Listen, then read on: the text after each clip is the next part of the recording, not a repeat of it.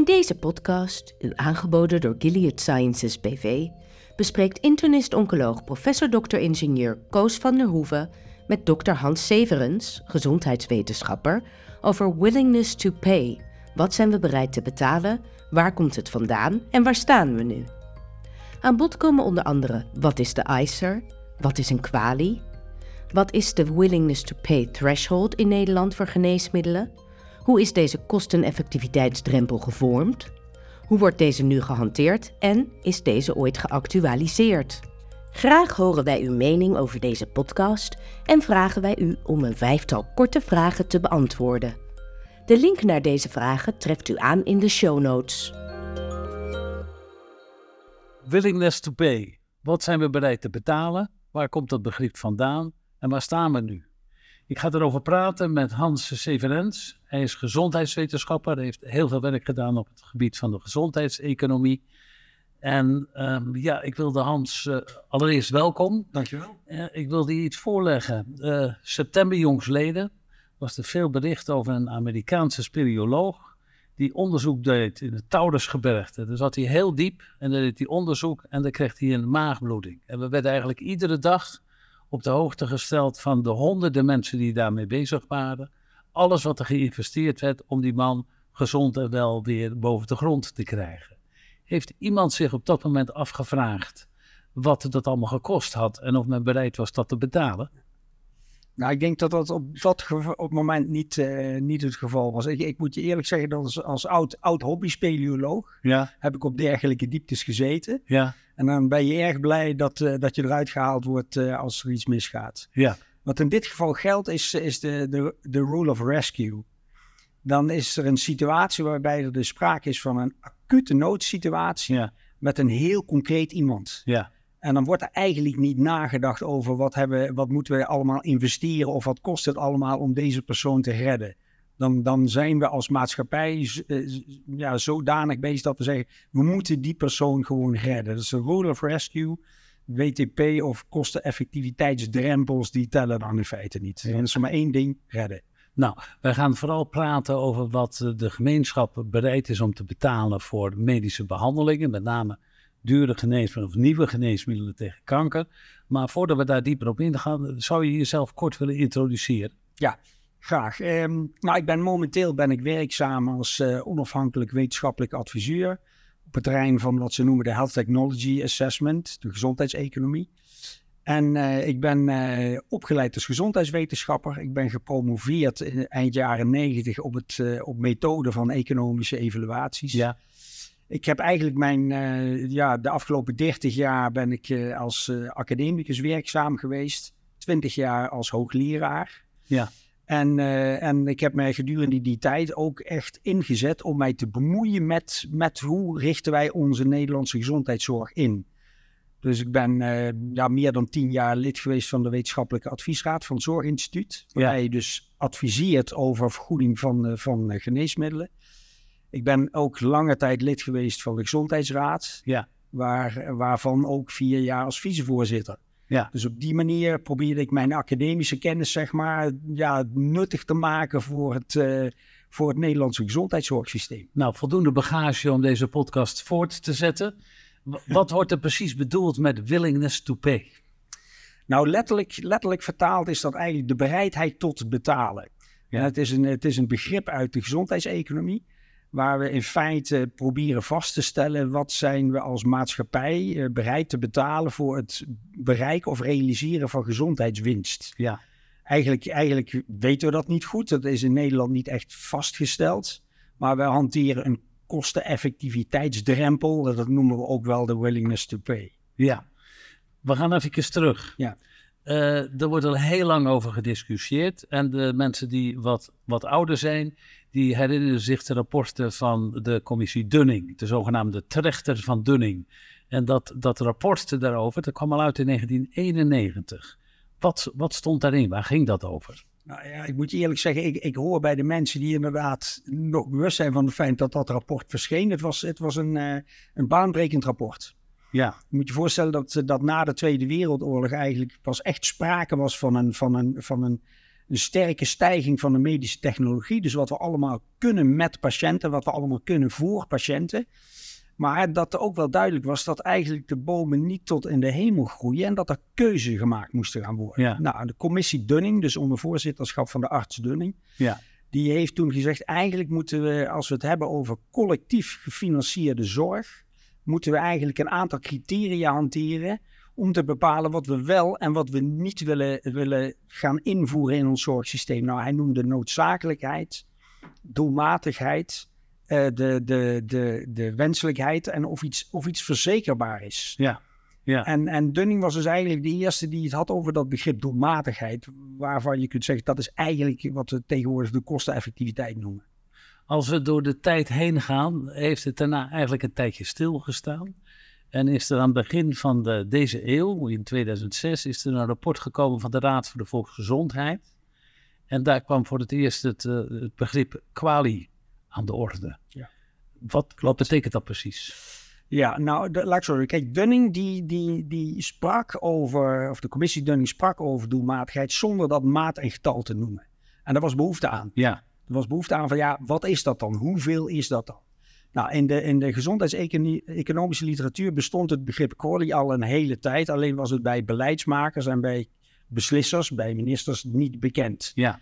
En de Raad voor de Volksgezondheid en, en Zorg, wat nu Raad voor de Volksgezondheid en Samenleving is, die heeft dus daar eigenlijk handen en voeten aangegeven door te zeggen, hoeveel is dat dan? Ja. Nou, zij kwamen uit met een advies dat wij in Nederland tachtigduizend euro per QALY zouden kunnen investeren om onze zorg doelmatig te houden. Ja, maar vertel dan nog iets over dat begrip QALY. Oké, okay. Nou de QALY is, is, een, is een, een staat voor wat we noemen de Quality Adjusted Life Year. Ja. Dus voor kwaliteit gecorrigeerde levensjaren. Ja. Nou, en de, de, de QALY is een, is, een, is een rekenkundig exercitie waarbij levensverwachting, dus in levensjaren, voor kwaliteit wordt gecorrigeerd. Ja. Kwaliteit wordt uitgedrukt in, in, in een, wat we noemen een utiliteit. Ja. Dat is een getal wat varieert tussen nul en één. Ja. nul staat synoniem voor dood. Ja. En één staat synoniem voor perfecte sterfte. Ja. Nou, en ergens daartussen... Perfect leven. Perfe- sorry, uh, excuus. Uh, perfect leven, ja, uiteraard. Ja, ja, ja. uiteraard. Ja.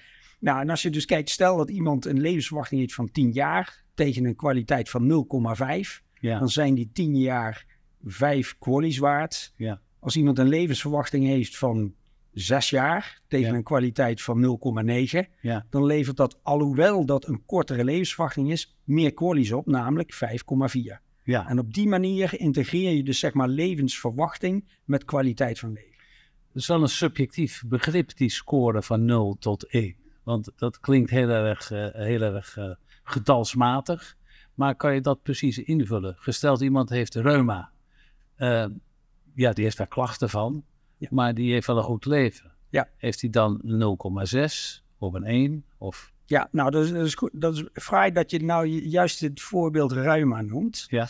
Want wat we met een utiliteit beogen te doen, is de maatschappelijke waarde van de gezondheidstoestand van iemand. Ja. En als je reuma beschrijft als zijnde chronische pijn, beperkte mobiliteit, wellicht een, een, een beperking in, in, in uh, normale dagelijkse activiteiten, vinden wij als maatschappij, als je dat meet bij een panel van de Nederlandse bevolking, kom je dan uit op nul komma vier, nul komma vijf utiliteit voor chronische ernstige reuma. Ja. Als je de reuma-patiënt zelf vraagt, ja. met een soortgelijk meetinstrument, scoort hij wel nul komma acht, nul komma negen. Ja. Want iemand is gewend aan zijn of haar toestand. Ja. Dus wat wij gebruiken voor de QALY-calculaties in Nederland voor maatschappelijke beoordeling of maatschappelijke beslissingen over medische technologie is de maatschappelijke waarde van de aandoening. Ja, want uh, die, die QALY's die komen ook heel vaak aan de orde bij mensen met kanker. Mensen met kanker die hebben heel vaak helaas een, een korte levensverwachting. Als oncoloog heb ik heel vaak gehoord dat patiënten tegen mij zeiden, als ik vroeg, was het nou allemaal waard die intensieve behandelingen die u gehad heeft? Dan hoor ik nog wel eens van, het was wel zwaar, maar ik heb eigenlijk dubbel geleefd. Bestaat er dan ook een QALY van twee? Nou, dus bestaan QALY's van wel zeventig. Ja.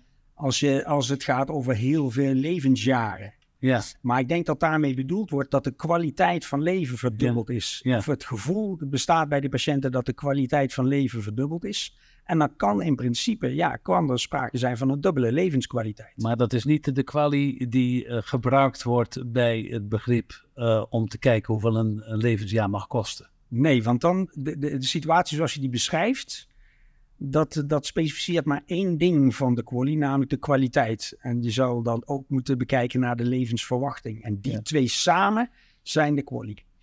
Je hebt dat uh, bedrag genoemd van tachtigduizend euro. Dat staat in dat rapport van, toen heette het nog R V Z, in tweeduizend zes.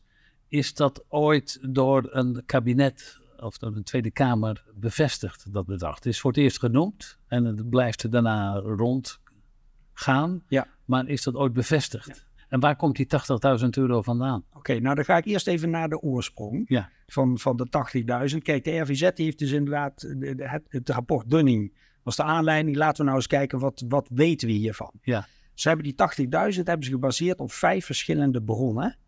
Eh, om te zeggen van hoe groot zou dit nou kunnen zijn? Nou, dan moet je je voorstellen dat in tweeduizend zes hebben ze gekeken, wat kost het om een jaar lang in een verpleeghuis te wonen? Dat ja. was ongeveer zestigduizend euro. Ja. Ze hebben ook gekeken naar wat is de, de, de, de waarde van een statistisch leven. Dan kijk je naar... naar premies voor, voor levensverzekeringen. En daar kwamen ze uit met een, op een waarde van ongeveer eenenzeventigduizend euro. Ja. Ze hebben ook gekeken wat gebeurt er in N I C E, bij NICE in de U K. Want die ja. gehanteerde al de kosten per Q A L Y. En daar werd dus ook een, een drempel gehanteerd van ongeveer zeventigduizend, negenenzeventigduizend euro per Q A L Y. En um, de W H O heeft een soort norm gesteld toen dat tijd. Dat drie keer het bruto nationaal product per hoofd van de bevolking zou een... een efficiëntiegrens, een kosteneffectiviteitsdrempel kunnen zijn voor, uh, voor zorg. Nou, die hele range daarvan heeft uh, de, de raad toen dat tijd gezegd, nou dan lijkt tachtigduizend lijkt een, een, een, een best wel redelijk. Dat hebben ze ook zo gezegd, hè, best wel redelijk. Maar ze hebben daar wel bij aangegeven, er zijn, er zijn een aantal dingen die we belangrijk vinden. Dat is namelijk het periodiek herzien van deze waarden. Ja. Dat is één. En twee, dat ze ook hebben gezegd van nou, eigenlijk zou dit nog eens een keer, en ze noemen dat in het rapport, democratisch getoetst moeten worden. Ja. Van wat, vind, wat vinden we hier nou van? Ja. Dus dat is eigenlijk de bron. En sinds tweeduizend zes is dit eigenlijk aan bronsingen, die tachtigduizend. En neemt iedereen dat uh, eigenlijk aan dat dat zo is. Het is nooit bekrachtigd. Het staat niet in de wet. Dus niet in het democratisch proces uh, vastgesteld. Nee. Je noemde al eventjes, het, het is genoemd, staat in het rapport. Er wordt ook mee gewerkt, daar gaan we het dadelijk over hebben. Ja. Maar dat bedrag, is dat, is dat ooit bijgesteld? Dus als je gewoon die inflatie al zou volgen, dan zou het bedrag nu veel hoger moeten zijn dan tachtigduizend. Ja, nee, het is, niet, het is nooit bijgesteld. Wat het Zorginstituut wel heeft gedaan, want het Zorginstituut heeft dus deze, deze kosteneffectendrempel is ze gaan invoeren. En ik moet zeggen, ik was toen dat tijd ook lid van de Wetenschappelijke Adviesraad. En het is dan fijn om bij... bij het beoordelen van, van medische technologie, van geneesmiddelen, om een soort referentiewaarde te hebben. Het werd ja. toen ook gebruikt als een soort referentiewaarde. Ja. Het Zorginstituut heeft toen wel gezegd, we willen dat die referentiewaarde afhankelijk stellen van de ziekte-ernst. Ja. We moeten bij ernstige aandoeningen, moeten we als maatschappij bereid zijn om meer te betalen voor Q A L Y dan bij minder ernstige aandoeningen. En wat is dan een ernstige aandoening? Is dat, heeft dat te maken met de kans dat je eraan doodgaat? Dat heeft te maken met, uh, met de ziektelast. En dan kom ik weer terug op dat begrip utiliteit. Dus hoe ja. ernstig is de ziekte in termen van Q A L Y-verlies. Dus als je de ziekte niet zou hebben, hè, dan, dan uh, heb je in principe een hogere Q A L Y-verwachting. En je aandoening die reduceert die verwachting. Ja. En hoe groter die reductie, hoe ernstiger in feite de ziektelast. En dan kom je dus op een tachtigduizend grens en, en, en bij een lage ziektelast hanteert het Zorginstituut een grens van twintigduizend euro per Q A L Y. Oké, okay, en dat zou in de toekomst ook nog wel eens een klein beetje kunnen wijzigen? Dat zou kunnen wijzigen en er zijn ook wel eens kritieken geweest in de zin waarom worden er drie categorieën gehanteerd, twintig, vijftig, tachtigduizend en niet een lineair verband tussen ziekte-ernst en, en, en de bereidheid tot betalen. Maar daar zijn de geleerden het nog niet over eens. In dit hele, voor een heleboel mensen toch ingewikkelde veld, komt ook de term I C E R. Ja. Nog wel eens aan de orde. Wat betekent dat? En kan je daar iets meer over uitleggen? Ja, ja de I C E R is in feite een, een, een afkorting uit het Engels. Dat staat voor Incremental Cost Effectiveness Ratio. En eigenlijk is het een, een, een rekenuitkomst. Het is een rekenuitkomst waarbij een, een, een iets nieuws, een nieuw geneesmiddel of een nieuwe operatietechniek of een nieuwe C T-scanner wordt vergeleken met wat we op dit moment in de zorg doen. Dus eigenlijk standaard zorg. Ja. En wat de I C E R dan samenvat is het verschil in kosten. Dus wat, wat het nu kost, kost het meer. Dus ja. wat het, het kost het nieuwe meer dan wat het nu kost. En wat is het verschil in uitkomst, in patiëntuitkomst? Meestal is dat de Q A L Y, maar dat kan ook zijn... Wat moeten we investeren om één patiënt pijnvrij te krijgen? Of wat moeten we investeren om één keer een succesvolle fertiliteitsbehandeling te hebben? Ja. Maar de kosten per Q A L Y is de meest gehanteerde I C E R-uitkomst. Ja, en als het dan uh, gaat uh, binnen de oncologie om een, om een nieuwe behandeling. Uh, is dat dan de, de nieuwe behandelingskosten in vergelijking met de oude? Of is het het absolute getal van de nieuwe behandeling? Dus gesteld er is een bepaalde behandeling voor kanker, die kost vijftigduizend euro per jaar. Dan komt een nieuwe behandeling, die is beter, die kost honderdvijftigduizend per jaar. Is dan het bedrag wat genoemd wordt, is dat dan honderdvijftigduizend of die honderdvijftigduizend min de vijftigduizend die voor die tijd al werd uitgegeven? Okay, daar wil ik twee kanttekeningen bij ja. maken. De laatste berekening is correct die je doet, hè? Dus de honderdvijftigduizend min de vijftigduizend zou dus de... investering zijn, dus de extra kosten ja. voor extra winst. Maar het gaat niet alleen om de kosten van de specifieke geneesmiddel of de specifieke behandeling. We hanteren dan in feite alle kosten die in de zorg gemaakt worden, dus ook buiten het ziekenhuis. En zelfs ook kosten die te maken hebben met de arbeidsproductiviteit van patiënten. Ja. Dus het is een breed perspectief. Historisch perspectief, theoretische ontwikkelingen, theoretische achtergrond. Maar hoe, gaat, hoe wordt het nu gebruikt? Het Zorginstituut gebruikt het. Ja, klopt. En op welke manier gebruikt het ja. Zorginstituut het? Initieel gebruikt het Zorginstituut dit als een, als een referentiewaarde, als een referentiekader. De laatste jaren zien we dat het meer als een grenswaarde wordt gebruikt om te bepalen wat de kans is dat een nieuwe technologie kosteneffectief is. Ja. En vervolgens is het zo van nou, stel dat een... een, een, een medische technologie voor nieuw geneesmiddel niet kosteneffectief is, dan is het nu zo dat het Zorginstituut kijkt hoeveel de prijs, de, de extra kosten zouden moeten zakken, moeten dalen, om te, eh, om, om te zorgen dat iets kosteneffectief wordt. Ja. Dus het wordt nu veel actiever gebruikt de laatste jaren dan eh, de decennia daarvoor. En dat wordt gebruikt in het advies wat het Zorginstituut formuleert. Staat daar die tachtigduizend euro dan ook in geformuleerd? Ja, nogmaals, afhankelijk van de ziektelast staat er twintig, vijftig of tachtigduizend geformuleerd. Als die tachtigduizend euro nu gebruikt wordt in die overwegingen, speelt dan de totale budget-impact ook een rol om het advies uiteindelijk te formuleren? Dat wil zeggen, als het tachtigduizend euro is en het gaat om honderd patiënten per jaar, dan heeft het een andere budget-impact dan wanneer het om longkanker gaat en zeg maar vijfduizend patiënten per jaar. Klopt wat je zegt. Dus, dus de, de, de budget impact die is, een, is, een, is een onderdeel van het advies van het Zorginstituut, maar staat los van de drempel die gehanteerd wordt. Dus die drempel die wordt echt bepaald op basis van de ziektelast. En de bij, het ad, bij het advies dat het Zorginstituut dan uiteindelijk formuleert, wordt die drempelwaarde die wordt genoemd, maar daarnaast kunnen andere dingen ook nog een rol spelen bij het uiteindelijke advies dat gegeven wordt. Klopt, en dan kun je eigenlijk weer terug naar het rapport van Dunning. Ja. Want dan hebben we het ook over, is dit verzekerbare zorg? Ik wil nog even terug naar de, naar de kosten. Als er een nieuwe behandeling komt, zeg je, nou, we hebben die drempelwaarde, daar wordt heel erg naar gekeken. Wordt ook wel eens in beschouwing genomen hoeveel zorg iemand al geconsumeerd heeft voor de ziekte die die heeft? Nee, in principe niet. Nee. Dus er wordt gewoon gekeken naar wat het nieuwe brengt ten opzichte Precies, van het ja. Het is niet zo dat we in Nederland een budget per patiënt hebben en dat je dat uh, opgestookt hebt en dat we dan zeggen, je mag geen zorg meer consumeren. Nee, zo erg is het uh, gelukkig niet. Als je als gezondheidseconoom nu kijkt naar de situatie in Nederland waarbij de zorgkosten stijgen, waarbij ook het budget voor, de, voor geneesmiddelen, voor allerlei aandoeningen uh, zou kunnen gaan toenemen, hoe groot schat je dan het probleem in? Is er een heel groot probleem? Nou, als je kijkt op Europees niveau, dan zie je gewoon dat er druk staat op de meeste zorgsystemen. Kijk, ja. we hebben te maken met een, met een aantal dingen die eraan zitten te komen. Veel landen hebben te maken met dubbele vergrijzing. Ja. Veel aandoeningen worden chronisch. Hè? Dus ja. Waar je vroeger snel aan overleed, dat is nu een chronische, een chronische ziekte aan het worden. En je ziet ook de ontwikkeling van de medische technologie, dat er in feite tussen vraag en aanbod en mogelijkheden een spanning ontstaat. Ja. Nou, dan heb ik het nog niet eens dus over het feit dat er gewoon een, een tekort is aan personeel, aan, aan arbeidskrachten in, in het zorgsysteem. Dus het is druk aan allerlei kanten.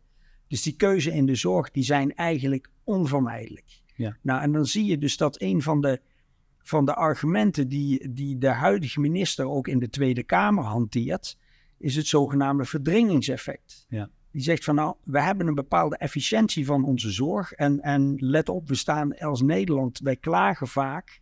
Maar als je naar de internationale rankings kijkt, staat ons zorgsysteem in de top vijf. Als je het hebt over toegankelijkheid, kwaliteit, betaalbaarheid van zorg. Ja. Dan niet zeggen dat we niks moeten doen en stil moeten zitten. Maar om zo goed te blijven, moeten we er eigenlijk voor zorgen dat alles wat we toelaten in de zorg, dat dat minstens even goed is dan wat we nu doen. En dat heet het verdringingseffect. Ja. De huidige minister gebruikt vaker dit argument om te zeggen, ik ga niet te veel betalen per Q A L Y voor nieuwe technologie, als het daarmee zorg voor andere patiënten verdringt. Verdringt, dus dat andere mensen dat dan niet zouden kunnen krijgen. Precies, precies. Ja. Dus die, die bewuste keuze, we hadden het over Dunning, negentien eenennegentig, hè, keuze in de zorg. Ik denk dat we nog steeds voor dezelfde problematiek staan. Ja, nou heb je zelf uh, aan, aan de universiteit gewerkt. Je hebt ook in adviesorganen gezeten. Uh, we hebben het over de drempelwaarde gehad. tachtigduizend euro wordt gehanteerd. Als je nou niet gehinderd wordt door al die partijen, wat zou dan je advies zijn voor de komende jaren om mee om te gaan? Nou, ik, wat, wat, dan wil ik eigenlijk teruggrijpen naar het, uh, het rapport van de Raad in tweeduizend zes. Die hebben eigenlijk gezegd van nou, wij geven een schatter, maar denk eraan, het is een schatter. We zouden dit eens een keer goed met elkaar moeten doorpraten. Ja. Nou, dat lijkt me heel belangrijk om met partijen in de zorg, en dan heb ik het over zorgaanbieders, de professionals, maar vooral ook uh, patiëntenorganisaties, uh, uh, industrie, om eens te kijken, wat vinden wij nu van deze drempel en kunnen we daar met z'n allen een modus in vinden? Dus dat vind ik één. Dus dat democratisch proces, ik denk niet dat we een referendum moeten houden, maar iets als ronde tafelbesprekingen, van wat willen die hier nu mee, vind ik belangrijk. En ik zou toch echt wel eens een keer een actualisatie willen zien van, uh, van deze waarden. Ja. Want het kan niet zo zijn dat wij sinds tweeduizend zes een, uh, een, uh, een, uh, een uh, niet-dynamische gezondheidszorg hebben. Ja. Dingen veranderen. En als we het dan hebben voor de, vanuit patiëntenperspectief, er zijn veel voorkomende ziekten. Als daar een nieuwe behandeling voor komt, is de budgetimpact heel hoog.